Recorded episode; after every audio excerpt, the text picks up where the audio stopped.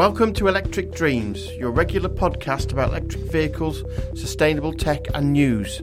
It's brought to you by the Yorkshire EV Club, and you can contact us on EV Yorkshire on Twitter or yorkshireevclub@gmail.com, or obviously on the obligatory Facebook group, which is just search for Yorkshire EV Club. Okay folks, this is episode 1. It's a brand new podcast. My name is Darren Sands. I'm a Nissan Leaf driver.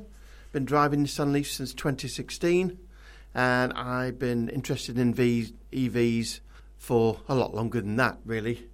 You can catch me on Twitter as Hull Leaf Guy. I'm very active on there, and I also run the Yorkshire EV Club. I live in Hull, but we've got people from all over Yorkshire in there, and some people who aren't even in Yorkshire at all. I'm joined today in this episode number 1, by my friend John. Hello Darren. Do you want to tell us a bit about yourself, John? Yes, I can do. It's difficult to say, really. I'm not an EV driver, for my sins. I wish I was, but I'm one of these people who I'm looking through the outside at the moment. I love what's going on. However, just for me, because I do the occasional very long drive. I've got lots of family that live at complete opposite end of the country. I would like to be able to do an entire journey in one go without stopping, and at the moment, rightly or wrongly, I'm a bit scared to dive into the whole EV thing, just because that's what I want to do. I think the minute I can do 250 miles in one go without emptying my wallet and my bank account, I'll be straight in there. But I'm just a bit scared to jump in at the minute. But I'm well into the whole scene, to be honest. I follow it, I look at it, read about it, listen to all the podcasts. Hello, you're listening to one right now. But yeah, it's just I'm on the edge, waiting to jump in, just a bit scared. And I think John finds himself in probably the same position that a lot of people are at the moment. And maybe you're listening to this. I mean, by all means, drop us a line. Like I say, catch me on Twitter, @HullLeafGuy. Tell us about your experiences. Are you looking to buy an EV? Do you have a hybrid? Do you have a diesel car that's on its last legs and you're looking to make the plunge? What's your thoughts? What do you want to know from future podcasts? We want to answer all these questions, but we want to do it in an informative, approachable way, really, and that's what we're going to be about. Okay, so I thought I'd kick off with a bit of news, really. We're recording this, I won't give you a date, you don't need to know a date, but basically we're recording this in July 2019. And at the time we're recording, all of the EV news sites are just picking up on the release of the new MG ZS EV. And as I told a friend the other week, I know nothing about the car, haven't seen any footage, seen nothing until this week. And this week... any of you that are listening that are into EVs will be aware of the prominent YouTubers James and Kate. And James, of James and Kate fame, has just done a live stream showing the MG. And I saw this yesterday, and you know what? It's a really great-looking car. It's not bad, is it? I saw it for the first time about 20 minutes ago, in all honesty. But yes, I heard about it yesterday evening. It's weird. MG is one of these brands that they kind of disappeared, didn't they? When Rover went bankrupt, didn't they? Or they disappeared for whatever reason. And all of a sudden, they're kind of back again. Reappeared, yeah. Yeah. I don't know how much you've been picking up about MG. I think you just said you didn't know a great deal. But I know that they disappeared when Rover kind of went bankrupt. And a Chinese motor company bought the plant, I believe, where they were being built. But long story cut short, MG as a brand has been knocking out some new cars by these new owners. I think it's SAIC Motor is what I've got written down here. But yeah, I've been familiar with MGs from the touring cars, because for my sins, I do like watching a few motor races and that kind of thing. But the MGs, the modern MGs, in my opinion, in my eyes, they look, they give a big nod to the original MG. So it's not like someone's just bought a name and stuck it on a Chinese car. They look like pretty decent cars, in all honesty. Definitely, and as I say, it wasn't really on my radar, but I was at an EV meet, really, for the Yorkshire EV Club. There's another plug for you. And and one or two people were saying they're quite excited. I'm like, yeah. And then now I've seen this video, I see why. It's a great looking car. They're talking about people throw different cycles, and this isn't really going to be a news podcast, but The range I've heard thus far is about 170 miles, which didn't blow me away, to be honest with you. But when I heard the price point, they're apparently going to be pricing it really aggressively. And I've heard, obviously there's going to be different trim levels, but low 20s. It's not bad, is it? No, for a brand new EV. That could be a game changer. It's a great looking car. It's a little bit smaller than the Qashqai, to quote James of James and Kate, who was stood next to one yesterday, so I'll take his opinion on that. And it looks, the charging, the grille at the front, you wouldn't peg it for an EV. No, I mean I think that was his whole point when you showed me the video earlier on. It's that it just looks like a car, and maybe I'm digressing slightly, but I think for someone who's been looking at EVs from the outside for quite a while, the original Nissan Leaf, It's a very acquired taste. You either love it or you don't understand it. I'm not going to say you hate it, because no one hates a car. I drive a Leaf. I'm on my second Leaf. As a chap at work calls it a plastic frog, and I'm sad. I said, you know what? It's not the prettiest car in the world, but it goes like stink. Yeah, but I mean that's the whole point. In that the early EV cars, back at the time when EVs were being launched, they had to advertise the fact that it was an EV, and how else would you do it? By making it look different. But now people know what electric cars are. Well, you don't necessarily need to make it look different in order for it to be different. And that's what this MG does perfectly, in that it looks like what the average Joe would call a car. And I think that's brilliant. And I think an early example of that is obviously the big people screaming at me now. The Zoes, the Renault Zoe. My wife drives a 2013 Zoe. She absolutely adores that car. Drives beautifully. It's easy, like a go-kart, stop, start, gear shift, everything. But if you had one behind you and you didn't know and you weren't looking too closely, you'd think, hang on, that's a Clio. I know it's based on the Clio, but it's so conventional. Well, exactly. Apart from the quite funky lights that are on the back of it, they're not over the top. You think, that's just a posh Renault. But it's a car, and again, that's, like I say, that's exactly what the MG does, and also the Renault Zoe to an extent as well, in that it just looks like a car. And I think that's a threshold that I think manufacturers are starting to realise that it's you're going to have to cross it at some point, because you can't make all cars look like they're from I don't know, a 50s view of the 2030s. If you want to appeal to the mass market, then you've got to give people something that's relatively conventional. There'll be one guy looking at that car who thinks, you know what? I don't care what it looks like. I just want to get the family in. As long as it doesn't look too weird, I'm happy. Yeah. Yeah, and the car definitely looks big enough to be able to do that. It's a nice piece of work. Given the cost of it, apparently it's going to have a single electric motor to drive the front wheels, producing 148 bhp and 350 newton meters of torque, which is enough. I'll be honest, that bit's all Chinese to me, but, it's a decent amount of torque. Sounds impressive. But put it this way, it's going to be able to do 0 to 31. I don't know why it's 31, by the way. Who wrote these stats? I do not know. But 0 to 31 in 3.1 seconds. Doesn't really matter, does it? Does it work? No. Does it drive? Yeah. But that is a pretty nifty car. Yeah. Yeah. I mean, I'm quite shallow. I like the look of it. And I never claim to be a massive motor enthusiast. However, I appreciate it. I appreciate these things, and as a driver rather than a driving fanatic, I think that's where people like me are starting to get brought in. I think in that I want a car. I don't want to look at the car or necessarily talk about a car all day. Ironic being that that's what we're doing now, but you know what I mean.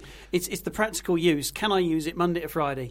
But for those with a family as well, I mean, the boot looks at 483 litres in the boot. I mean, the early Nissan Leafs, they had a ruddy big inverter across the back of the boot, which cut down the boot space. But the Leaf actually is known as one of the bigger boot space EVs. And some of them, like, take for example, the BMW i3, very much, again, a Marmite car. Some people don't like it. Some people do. That's got a tiny little boot, It has. I think it's also made smaller as well. You can get the... do you know what? I'm speaking and it's completely lost. You can put your own little petrol motor in the back, can't you? Oh, yeah. What do they call it? Some of them have the Rex range extender, yeah. That's right, yeah. And imagine having one of those in your boot. You've got an even smaller boot than originally.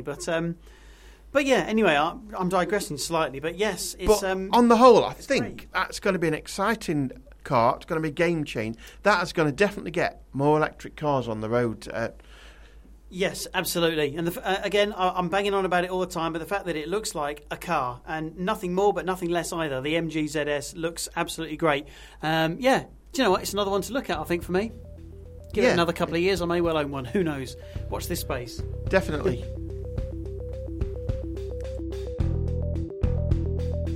So from the MG, really, to a car that I'm a little bit less certain of is the new Mini hatchback. So the Mini are going to have a pure EV. WLTP range of between 124 and 144 miles. Prices starting from $24,400. Delivery starting next year. It's going to have 3 trim levels. And I couldn't be more bored by Mini, really, as a brand. Just a little question, sorry. WLTP range. What is it? What does that mean? Explain. Well, they've traditionally had different ways of measuring range. WLTP is considered probably the most accurate at the moment. Okay. All right then. All right. So it's kind of like a like a motor industry standard way of measuring. That kind of. And for instance, they used to say that my Nissan Leaf would do 155 miles, and if I drove at 15 miles an hour, I probably would. All right, okay, right, I'm with you. So, yeah, in certain conditions, you can get a heck of a lot more out of a vehicle, and this was kind of the test conditions they were talking about, and it was never real-world range, if you know what I mean. Yeah, well, I think we've seen that even with petrol and diesel cars. You know, it's always in an ideal lab condition. You'll get this many hundreds of miles, and it's always. I think you always got to take it with a pinch of salt. I'll be honest. I'm no expert on test cycles, and if anyone wants to correct me if I'm wrong, please drop me a tweet and just tell me I'm an idiot. But. The nub of it is, the way I think of cars is, you get behind the wheel and you drive it, and after a couple of months of ownership, you know what it'll do in what weathers. It's almost intuitive, and with an EV, it gets even more intuitive because you know how to get the most out of it. That is an EV driver thing for sure. so to buy a new one and to pay nearly 25 grand, you think gone should be the days of I'm worrying about my range. I want something. If I'm paying my 25 grand for my brand spanking new Mini, I don't want to worry about why we've got such a low range. And I wouldn't be the first to say this. Martin Lee has probably said it 10 times if he said it once. They're using old BMW i3 batteries in this thing. Right. So the batteries are already old before. It's not out, and they're even using old batteries. Yeah. Okay. I see. Right. I can see a problem emerging now. So, it's for me, like I say, Mini doesn't excite me anyway. I don't like the look of it particularly. It's never done anything for me. Like I say, there are those that'll correct me. But I look at the MG, I think 170 miles, low 20s. I look at the Mini, nearly 25, okay, 3 trim levels. But I think old tech. Probably a lower range when it comes down to it. I'm definitely in lower range. Yeah, I mean, for me at least, looking at the price. I mean, we're going to sound like a pair of mini bashers. Call us that if you want, but yeah, I mean, if for about the same price, maybe slightly off, but about the same price, you can get the MG, which is touting a bit bigger range and all this kind of stuff. But why would you go for a car which, in my opinion, looks a bit ugly when you can go for a nicer, prettier one? If I was to be price. even more of a nerd about it, I mean, they're telling me. WLTP range 124 to 144, as I said, and when charging on 50 kilowatt rapid DC charger, 80% top up takes 35 minutes. So if they're saying that's going to charge at 50 kilowatt max, again, there's going to be cars coming out soon that could charge a heck of a lot quicker than that. Yeah, it's true. I mean, I think there will be a lot of people who will buy it because it's a Mini, to be fair. There are those. I mean, that's perfectly fine. You get people that love the Volkswagen Beetle of old, so they'll carry on buying the new ones and that kind of thing. So I think for the fact that it's a Mini is going to attract a lot of people, not myself, I'll be honest, but if people like Minis, then it's just going to be another Mini for them to look at to introduce the fact that there is an electric one, which is great. Everyone likes advertising EVs. That's the whole what we're talking about, what we hear about. But if value for money, if your bang for buck's a bit rubbish, then why would you buy one? Yeah, I mean, with that kind of range, people are going to, I don't know, I just think second car territory, really. That's not going to be a main car. Yeah, I mean, and also another thing that... another thing I'm thinking about is that if you look at the non-EV cars, you look at Datchas, the Nissan Renault. Am I allowed to call them budget cars? Yeah. But for about the same price, you can get yourself a petrol car that will do pretty much what the Mini will do, but it won't run out of range. You know what? I think the Zoe is a really smart looking car. Mm. They've got a 50 kilowatt version of that coming out soon. It's supposed to be very competitive. And the 50 kilowatt will probably do nigh on 240 mile range. And we haven't got a price yet, but I don't think it's going to be too far off 25 grand. No, but I think Renault probably might be having it might be in their advantage that they haven't got the price out yet, because if they can see what everyone else is charging, if they can see the Mini is charging 25 grand, bring on the competition, you know. If they can do more miles for less money, let's do it. If I was to be picky, I could say, look, you've already got a 40 kilowatt Zoe. That'll do about 160, 170 miles already, and that's definitely going to be cheaper than 25 grand. Mm. You can pick those up for well under 20,000, especially with the battery lease. Yeah, I mean, ignoring the fact that I'm not a massive Mini fan anyway, just looking at the car and the price, I think for the same amount of money, you could either get yourself, like you've pointed out, the Renault Zoe, or you could get yourself a petrol car, which will have, okay, it won't be an EV, but it will have probably a little bit more than, say, the Mini would for the same price. So if you're trying to bring people into the EV world, I think you should price it sensibly as well, really. I just don't see what it gives you, really, and I think you're paying your $25,000 for the Mini brand. Yes, well, I was going to follow with a similar thing, saying at the end of the day, you're buying a BMW, and they are renowned for being slightly more expensive than, say, the ordinary cheaper budget cars around. You know, not just EVs, just generally. I think you might have hit the nail on the head there. You're buying a Mini, aren't you? I'm sure it'll be beautifully finished, and some people will rave about it. Not for me, but I'm not your classic Mini fan. Again, we'd love to hear your opinions.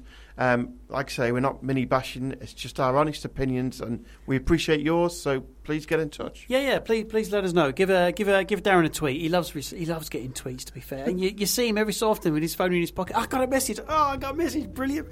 He genuinely gets excited when new people get in touch. So yeah, give Darren a little a tweet. Go on, make his day. Okay, from a couple of cars that we've seen recently to I just want to talk briefly about Formula E, really, and it's something that I haven't really watched a lot of, I'll be honest. It always seems to be on a time and I always forget it. I suppose I can download it. But, and John, I know you've been a big fan of it for quite a while. Yeah. Let's just say I might be the complete opposite to you. I've seen every single race since Race 1, Series 1, because I'm a huge Formula E nerd. I'll be the first man to say that. But, Formula E, for the uninitiated, is, obviously...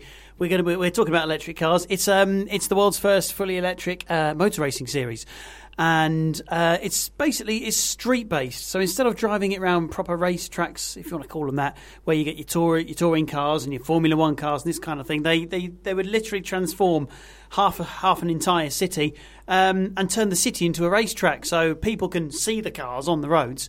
But also makes for better racing from the racing nerds. Point of view, it could make it better, could make it worse. Anyway, I love it. But what I do like about the Formula E cars is that 5 years ago, or just over 5 years ago, the first season one Formula E race started, and the cars basically look like, for those of you who know your racing cars, they look a bit like Formula 2s, Formula 3s, that kind of thing. So very generic looking race cars, but they all had batteries. Now, the unique thing about it was still a very new racing series, and without milking it too much and trying to explain everything to you, they had two cars because the batteries were too small. They couldn't last a whole race, but they wanted to have a racing series. So what did they do? They made the drivers pit halfway through the race, jump out of one car, jump into another, get belted up and carried on, which sounds absolutely obscene, but it was brilliant. But anyway... Give it another 3 years down the road. Battery technology, based on nearly all of its down to the Formula E racing, but the battery technology has improved so much. They had Williams-supplied batteries, I think, for the first lot. They're using McLaren-supplied batteries now. But that's not to say one manufacturer's better than the other. Technology evolves, all down to the research of Formula E. And now, because of it, you have, in the way you go and watch your motor racing on telly, that kind of thing, your Formula One, your touring cars, whatever it is you watch, your W Series, you've got exactly the same kind of thing, but in fully electric cars. And they look awesome as well. I have to admit, I was...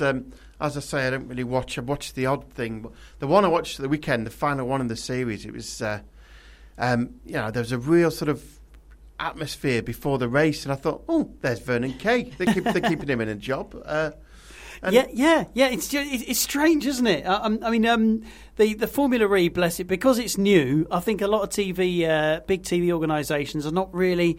They're not willing to take it on full-time and grab it by the horns and throw it onto prime-time telly. So it's been jumping around from channel to channel. But Vernon Kay came along. I'm digressing slightly from the car's view now, the car side of things. But Vernon Kay came along when Channel 5 had coverage. And they did a superb job. Channel 5 is not everyone's first channel of choice when you think, what's channel's the sport on? You wouldn't think Channel 5. Anyway, they absolutely nailed it. And Formula E themselves, the organisation, employed Vernon Kay to do the whole next series because he did such a great job. And this kind of brings the whole circus together in that you've got your television side, you've got your travelling circus of all the race cars travelling around the world. They're putting it in cities, literally closing half of a city and turning it into a racetrack where they are working really hard to just push the word out. You've got your TV, you've got your disruption, if you want to call it. But it doesn't matter where you are in the world, you must have seen an electric car or a Formula E car at some point in your life, whether it be on telly or otherwise. They're really pushing it hard. And I'll tell you what, yes, I'm a bit of an EV nerd, not quite to the level of other people, but I enjoy it. But as a racing series and also as an advertisement for electric cars, full marks, 10 out of 10. I really like the elements they bring into it as well, the fan boost. Yeah, it's a bit interesting. The fan boost, do you want to tell people what it is, or it's entirely up to you? Well, from what my limited understanding, John, correct me if I'm wrong, is you can actually vote for the driver on Twitter, and the driver that gets the greatest number of votes gets a portion of their battery unlocked, or is it the top five drivers? I think it's an extra. I think it was an extra 25 kilowatts or something. I can't remember the figures. You know, I'm supposed to know everything about this, and you put me in front of a microphone, I've forgotten it all. But yes, the fan boost is where you can vote for your favourite driver, and the top five drivers all get a bit of a boost, and they push a button, and they've got a short amount of time to use that boost power, so you can save it for an overtake or for catching up. It's very strategic.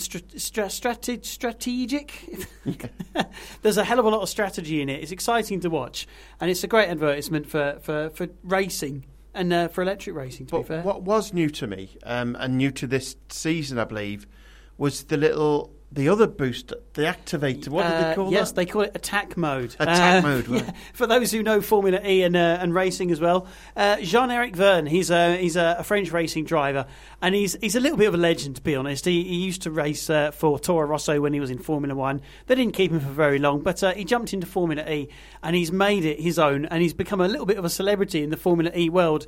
And he ended up calling it... so we've kind of got Mario Kart this year, he said. In his words, he described it Mario Kart, because the idea is that you drive over a little patch on the road, which is, you got your little, call it a fast lane if you want. And when you drive down this little fast lane, red chevrony thing. Yeah, it's the equivalent of picking up a red mushroom in Mario Kart. If you know Mario Kart, it will give you a boost, and you can use it up to 4 times during the race, and it's bonkers. But it works. It's superb because you get cars that overtake when you don't expect it to. And I know I'm talking more probably about the racing than the actual electric car element of it, but they're doing, like, I'll bring it back to my original point, they're doing so much to make it interesting for people to watch and to join in. The whole point of those two modes, you couldn't do that in a petrol car. You can't just say, I know, well, let's just unlock another 25% in the petrol tank for you. Yeah. I mean, the closest comparison is for Formula One, you have DRS, where at certain points of the track, if you're close enough to the car in front, you push a button on your steering wheel and your back wing opens up, lets more air flow through, so there's less resistance, you get a boost. And I guess it's the equivalent of that. So from a racing perspective, it does kind of fill a gap. But like you say, for a petrol car, unless you're messing around with wings and buttons and all kinds of stuff. You can't do it in a fuel car, in a petrol fuel car, can you? No, and what a great advert for EVs, you know. That's absolutely, yeah. Yeah. It's I mean, I'll give it a bit of a plug. Its official title is the ABB FIA Formula E Championship. It's a bit long-winded, but just look up Formula E on Google, you'll find it. But it's brilliant. Just watch the videos, and if you can, watch the last two races of the series just finished. An excellent advertisement for what a city can do to turn it into a racetrack for a weekend. Brilliant. Fantastic, yeah.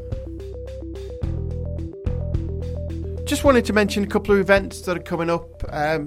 Both of which, all being well, fingers crossed, as ambassador to Yorkshire for the Yorkshire EV Club, I should be going to both of them.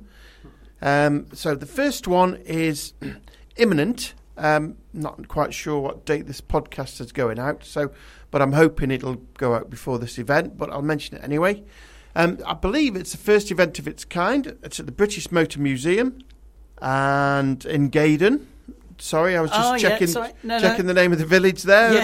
Yeah, that is right. It's not far from Silverstone, where all the racetracks are and that kind of thing, isn't it? So, yeah, they call it the EV Electric Vehicles Festival, and all credit to Paul Middlecott, who has been absolutely annihilating social media with news of this event. He's so excited. Such a positive promoter. This guy, I'm really impressed by what he's been doing. You know, I wish I had him working for our club, and because brilliant. He's been all over the place with this. So you could not fail to miss it if you're in the EV world. If you're not, get yourself to Gaydon on July the 28th. Do you know what? It does look brilliant. It does. I'm just looking at the photograph of this little press release that you printed out for us. I have no idea what this little car is. It's a tiny little car. It looks like a cross between the front of a Renault 5 and the back of a Fiat 500 with two seats in. Yeah, I'm not sure. It might be a Gee Whiz, but I really can't tell. I think it's older than that, actually. Oh yeah. I mean, look at the number. It's a stonking old car. I mean, talking like 70s, 80s. But imagine that going electric. Brilliant. But yeah, that looks fantastic, doesn't it?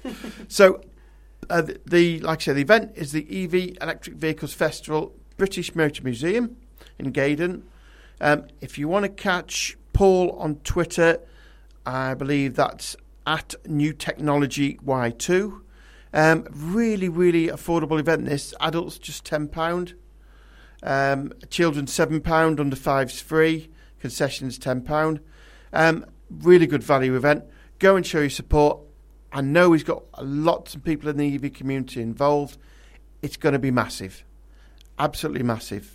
Sounds brilliant. And speaking of massive, one of the biggies of the year for your EV calendar, your EV social calendar, is the EVs in the Park event. Yes, I went to one of these last year, Coventry. I believe it was, wasn't it? Was it outside Coventry? That's right. It's same venue.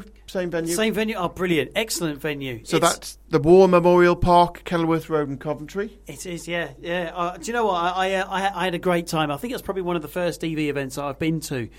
So, yeah, thank you for driving me there, Darren, in your electric car, no less. But, yes, absolutely brilliant. It's I don't know how to describe it. It's the biggest collection of EV cars with EV owners that I've ever seen in one place. What more can I say? You can talk to everybody. You've got stands there. You've got people to talk to. Craig Tong, who runs the Renault Zoe Club, he organised that, and amongst lots of others as well, I'm sure. But brilliant job. That was my first event, and that event has just grown and grown and grown. I don't think they knew what to expect in terms of numbers last year, but there's something like 100 EVs there, and it was huge. And one of the best things about this event is totally free. So I'll just give you the detail. 24th of August. 10:30 to 4:30. Location is the War Memorial Park, Kenilworth Road in Coventry, CV3 6PT. Cost is free. Parking your EV, you have to get a ticket from Eventbrite online. But EVs in the Park have got a really good website, which is evitp.co.uk, or on Twitter at EVs in the Park. I understand that by now the EV parking tickets are probably just about gone, so you'll have to be quick. But there's lots of other parking around there, so you don't have to be parked with the EVs. If the weather's nice, it's a lovely park. There will be everybody there, all the social, all the YouTube people that you watch. Just going to be a fab event. I thought it was brilliant. Last time we went, we were really lucky with the weather. It was a lovely day. And there were people there bringing up portable barbecues, just sat in between all these cars. You imagine the world's biggest EV car park on a lovely big grass green field. And there are just people sat in between cars with portable barbecues. It's just brilliant. There was a guy there with a Tesla, and he got his Model S, and he got his boot up.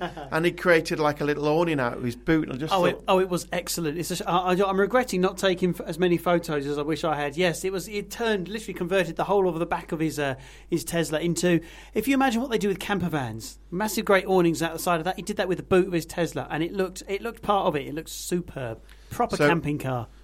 So those two events are must go tos really, and absolutely. I intend to go to both. So that's that. That pretty much wraps it up for today. We've been waffling on for a while. This is our first podcast. We hope to do more. I just want to go over a few things before we wrap up. You can get hold of me, as I say, on Twitter. It's at Hull Leaf Guy. If you've enjoyed this, please let me know. We intend to do more. I intend to bring you other guests, conversation. If you want to be involved, if you want to be a guest, please get in touch, and we can have some fun. Your opinion. We intend for this to be a conversational, fun podcast, not too serious. We can have a laugh, but we're interested in EVs. Any message you want to bring to us, we'll consider it. And I just want to thank Hull Kingston Radio Station, who've allowed me to record on their equipment, and Mr. John Gibbons, who's my technical expert, shall we say. Well, I don't know, I'm pushing a few buttons. No, welcome, thanks for having me here. So until next time, folks, happy motoring. Ciao for now.